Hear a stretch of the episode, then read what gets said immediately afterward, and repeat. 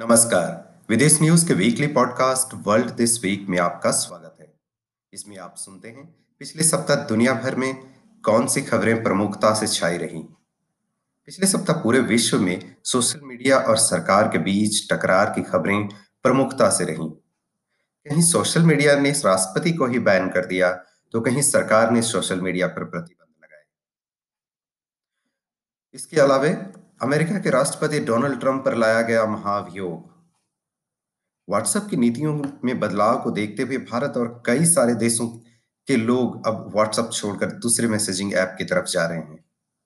Elon Musk बने दुनिया के सबसे धनी व्यक्ति और उनकी कंपनी टेस्ला अब भारत में भी करेगी मैन्युफैक्चरिंग। ट्रंप प्रशासन ने नौ और चाइनीज़ कंपनियों पर लगाए बैन। कोरोना वायरस की शुरुआत के लगभग एक वर्ष के बाद विश्व स्वास्थ्य संगठन की टीम पहुँची है चीन के शहर वुहान, जहाँ वो वायरस के उत्पत्ति का पता लगाने की कोशिश करेंगे। लेकिन क्या वो अभी तक जाँच शुरू कर पाए हैं? वहीं भारत में शुरू हुआ दुनिया का सबसे बड़ा वैक्सीनेशन ड्राइव कोरोना वायरस के खिलाफ वैक्सीनेशन के पहले फ़ेज़ में तीन करोड़ लोगों को वैक्सीन दिए जाने की योजना। लेकिन शुरुआत करते हैं एक विश्व रिकॉर्ड से जी हाँ दुनिया के दूसरे सबसे ऊँचे पर्वत केटू पर चढ़कर नेपाल की एक टीम ने इतिहास रचा।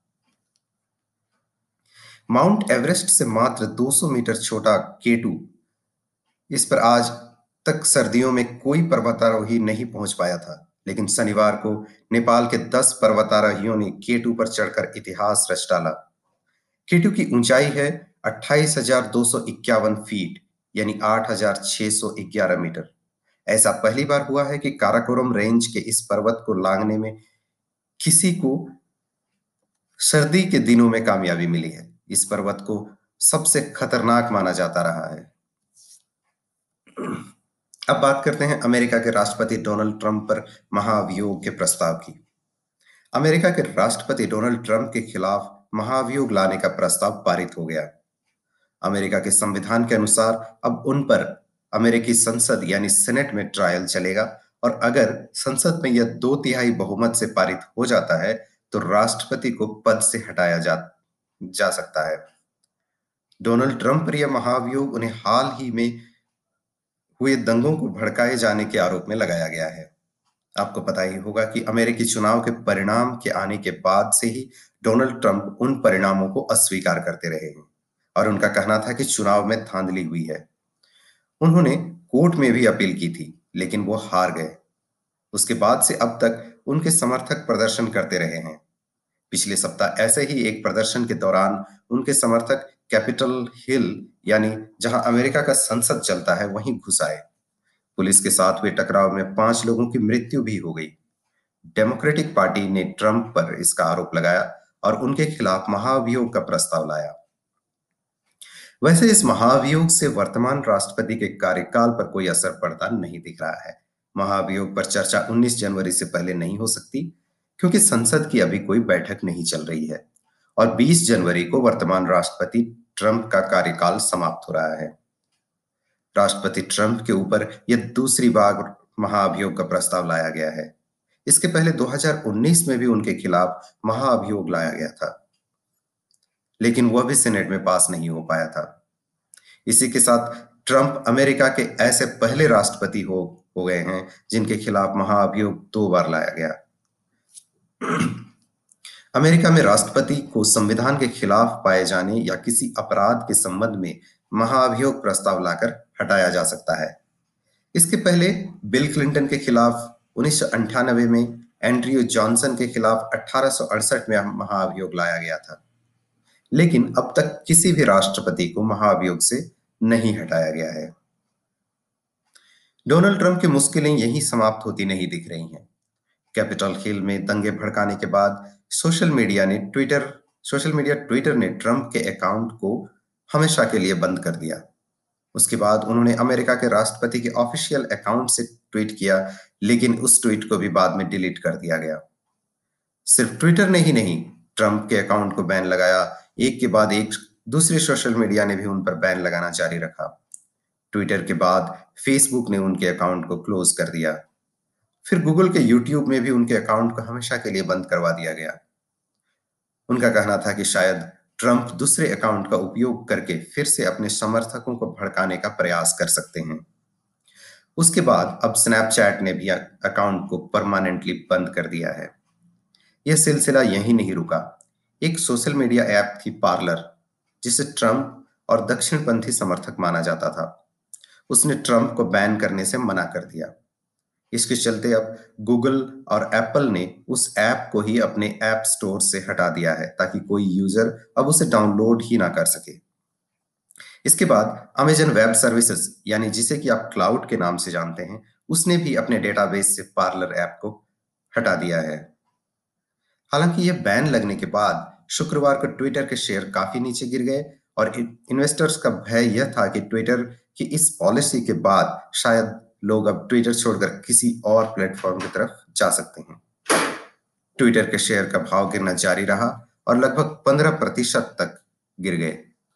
बिज़नेस इंसाइडर बिज़नेस इंसाइडर के अनुसार तो ट्विटर को इस वजह से लगभग पाँच बिलियन डॉलर का नुकसान हुआ है। वहीं फेसबुक का लगभग सैतालीस बिलियन डॉलर मार्केट से उड़ गए। ट्विटर से ही जुड़ी एक और छोटी सी खबर जो चर्चा में आ गई, वो थी ट्विटर और ट्रंप के बीच चल रहे इन टकरावों के बीच बुधवार को अफ्रीकी देश युगांडा ने ट्विटर और अन्य सोशल मीडिया पर बैन लगा दिया। युगांडा में हो रहे चुनाव और राष्ट्रपति योवेरी मोसेवी का कहना था कि ट्विटर उनके चुनावों में हस्तक्षेप कर रहा है। युगांडा में गुरुवार को चुनाव हुई और राष्ट्रपति मुसेविनी ने अंठावन प्रतिशत वोट शेयर हासिल कर लिया और लगातार छठी बार राष्ट्रपति बनने वाले हैं। वो अफ्रीकी, अफ्रीका के किसी देश में सबसे लंबे समय तक बने रहने वाले राष्ट्रपति होंगे। सोशल मीडिया से ही जुड़ी खबरों की बात करते हुए एक और खबर व्हाट्सएप से जुड़ी हुई है कि पिछले सप्ताह व्हाट्सएप ने अपने नियमों में कुछ बदलाव करने की घोषणा की, जिससे व्हाट्सएप के डेटा को अब फेसबुक भी यूज़ कर सकता है। आपको पता ही होगा कि फेसबुक और व्हाट्सएप दोनों एक ही कंपनी से जुड़े हुए हैं। दोनों के ही मालिक मार्क जुकरबर्ग हैं। लोगों को अपने डेटा लीक होने का भय हुआ और आनंद फानन में लोगों ने व्हाट्सएप को छोड़ना शुरू कर दिया। और सभी एक और मैसेजिंग ऐप टेलीग्राम और सिग्नल से जुड़ने लगे।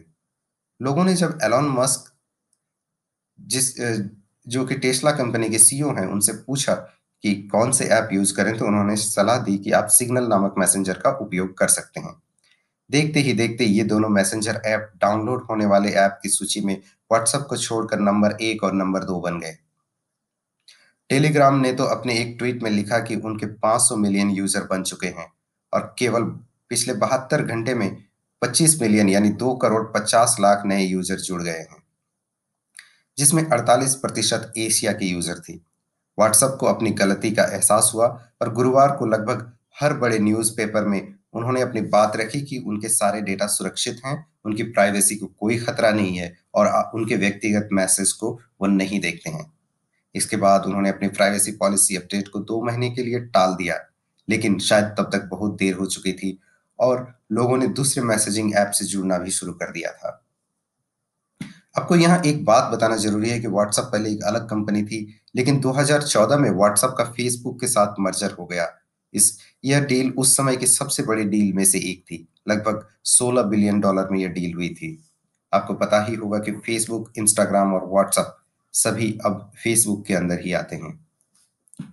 अभी हमने एलॉन मस्क की बात की तो उससे जुड़ी एक और खबर पर नज़र डालते चलते हैं। एलॉन मस्क पिछले सप्ताह दुनिया के सबसे धनी व्यक्ति बन गए। आपको पता ही होगा कि टेस्ला उन्हीं की कंपनी है जो इलेक्ट्रिक कार बनाती है। जब नरेंद्र मोदी उनसे मिले थे तो उन्होंने टेस्ला कंपनी को भारत में आकर कार बनाने का न्योता दिया। अब शुक्रवार को उन्होंने बैंगलोर में टेस्ला कंपनी खोलने का ऐलान कर दिया है। एलोन मस्क ने कहा कि जैसा कि हमने वादा किया था, हम भारत में आ गए हैं। उम्मीद है कि टेस्ला कार भारत में 2021-22 में आनी शुरू हो जाएगी। आपने स्पेस एक्स के बारे में भी सुना ही होगा, जो कि एक स्पेस क्राफ्ट है। यह भी एलोन मस्क की ही कंपनी है। Space x crew Dragon spacecraft को लेकर इंटरनेशनल स्पेस स्टेशन की ओर उड़ान भर चुका है और छह महीने में वो इंटरनेशनल स्पेस स्टेशन से वापस आएगी। 2014 में नासा ने बोइंग और स्पेस एक्स को अंतरिक्ष के ट्रांसपोर्टेशन सिस्टम के लिए चुना था। इसी के साथ यह पहली प्राइवेट कंपनी बन गई थी जिसने अंतरिक्ष की उड़ान भरी।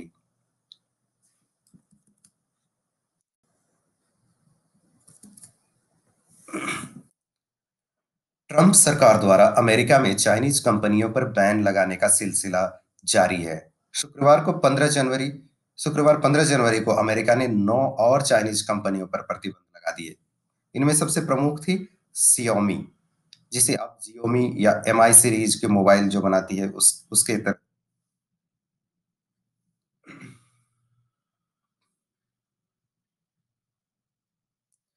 ट्रंप सरकार द्वारा अमेरिका में चाइनीज़ कंपनियों पर बैन लगाने का सिलसिला जारी है। शुक्रवार को 15 जनवरी को अमेरिका ने नौ और चाइनीज़ कंपनियों पर प्रतिबंध लगा दिए। इनमें सबसे प्रमुख थी सियोमी या जियोमी जो एमआई सीरीज़ के मोबाइल फ़ोन बनाती है। ट्रंप प्रशासन ने इसके, इसका कारण देश की सुरक्षा बताया और उनका आरोप था कि इन कंपनियों का चाइनीज़ मिलिट्री के साथ संबंध है। और हो सकता है कि देश की सुरक्षा से जुड़े इंफॉर्मेशन ये चाइनीज़ की सेना को दे रहे हों। इसी के साथ शियोमी कंपनी को अमेरिकी शेयर बाज़ार से भी हटा दिया गया, जिसके साथ उसके शेयर के दाम 18 प्रतिशत तक नीचे गिर गए। इसके पहले जैसा कि आपको पता ही होगा कि भारत और दुनिया के कई देशों में चाइनीज़ कंपनियों के मोबाइल ऐप जैसे टिकटॉक और दूसरे ऐप को सुरक्षा कारणों से प्रतिबंधित किया हुआ है। भारत और चीन की सीमा विवाद के बाद दोनों देशों के बीच व्यापार में भी काफ़ी कमी आई है। खासकर चीन से हो रहे आयात पर। चीन की जनरल एडमिनिस्ट्रेशन ऑफ़ कस्टम की रिपोर्ट इसी सप्ताह आई, जिसके अनुसार पिछले वर्ष भारत की चीन से आयात में दस दशमलव आठ प्रतिशत की कमी आई है। वहीं भारत का चीन को एक्सपोर्ट यानी निर्यात 16 प्रतिशत बढ़कर 20 बिलियन डॉलर पार कर गई है, जो अब तक का एक रिकॉर्ड है। भारत साधारणतः चीन से इलेक्ट्रिकल सामान, केमिकल्स और फर्टिलाइजर्स जैसी चीज़ें आयात करता है। लेकिन इस बार दोनों देशों के बीच सीमा विवाद और कोरोना वायरस के प्रभाव के कारण व्यापार में काफ़ी परिवर्तन आया। चीन से ही जुड़ी एक और खबर की बात करते चलते हैं। कोरोना वायरस, जिसे कि चीन के वुहान शहर से उत्पन्न हुआ माना जाता है, वहीं इसका सबसे पहले पता चला था और सारी दुनिया में यह कोरोना वायरस फैला। लेकिन चीन ने बाद में इससे इनकार किया और उसने आरोप लगाया कि उनके देश में विदेश से आए लोगों से यह वायरस फैला। कभी उसने इटली पर आरोप लगाया तो कभी भारत पर। इसके फैलने के लगभग एक साल के बाद अब विश्व स्वास्थ्य संगठन, यानी डब्ल्यू इसकी उत्पत्ति की जाँच के लिए वुहान शहर पहुँचा। लेकिन वहाँ पहुँचते ही चीन ने डब्ल्यू के अधिकारियों को चौदह दिनों के लिए क्वारंटाइन कर दिया। वो अब कमरे में बैठ के वीडियो कॉन्फ्रेंस के ज़रिए चीनी अधिकारियों से बात कर इसकी उत्पत्ति का पता लगाने की कोशिश कर रहे हैं। कोरोना वायरस से जुड़ी एक और खबर की चर्चा करते हैं। दुनिया का सबसे बड़ा वैक्सीनेशन कार्यक्रम भारत में शनिवार को शुरू हो गया। कोरोना वायरस के लिए बनाई गई दो वैक्सीन। भारत बायोटेक द्वारा विकसित की गई कोवैक्सीन और ऑक्सफोर्ड तथा एस्ट्रोजेनेका की वैक्सीन, जिसे कोविशील्ड कहा जाता है, इसे भारत की सेरम इंस्टीट्यूट ऑफ़ इंडिया ने विकसित किया है। इन दोनों वैक्सीन के डोज विभिन्न राज्यों के तीन हज़ार से ज़्यादा जगहों पर पहुँच चुके हैं। प्रधानमंत्री मोदी ने शनिवार को इसका उद्घाटन लगभग साढ़े दस बजे किया और पहले ही दिन एक लाख नब्बे हज़ार लोगों को वैक्सीन दिए गए। भारत द्वारा बनाई गई वैक्सीन दुनिया के दूसरे में, दूसरे देशों में भी पहुँचाए जा रहे हैं। आज ही ब्राज़ील में भी सेरम इंस्टीट्यूट ऑफ़ इंडिया द्वारा बनाई गई वैक्सीन पहुँचने की उम्मीद है। भारत पहले फ़ेज़ में तीन करोड़ लोगों को यह वैक्सीन दिए जाने की योजना बना रहा है। तो ये थी इस सप्ताह विश्व पटल पर छाई रही कुछ प्रमुख खबरें। विश्व घटनाक्रम से जुड़े रहने के लिए आइए विदेश न्यूज़ डॉट कॉम के साथ और सब्सक्राइब कीजिए विदेश न्यूज़ के पॉडकास्ट चैनल को। अभी मुझे संदीप को अगले पॉडकास्ट तक के लिए अनुमति दीजिए। नमस्कार।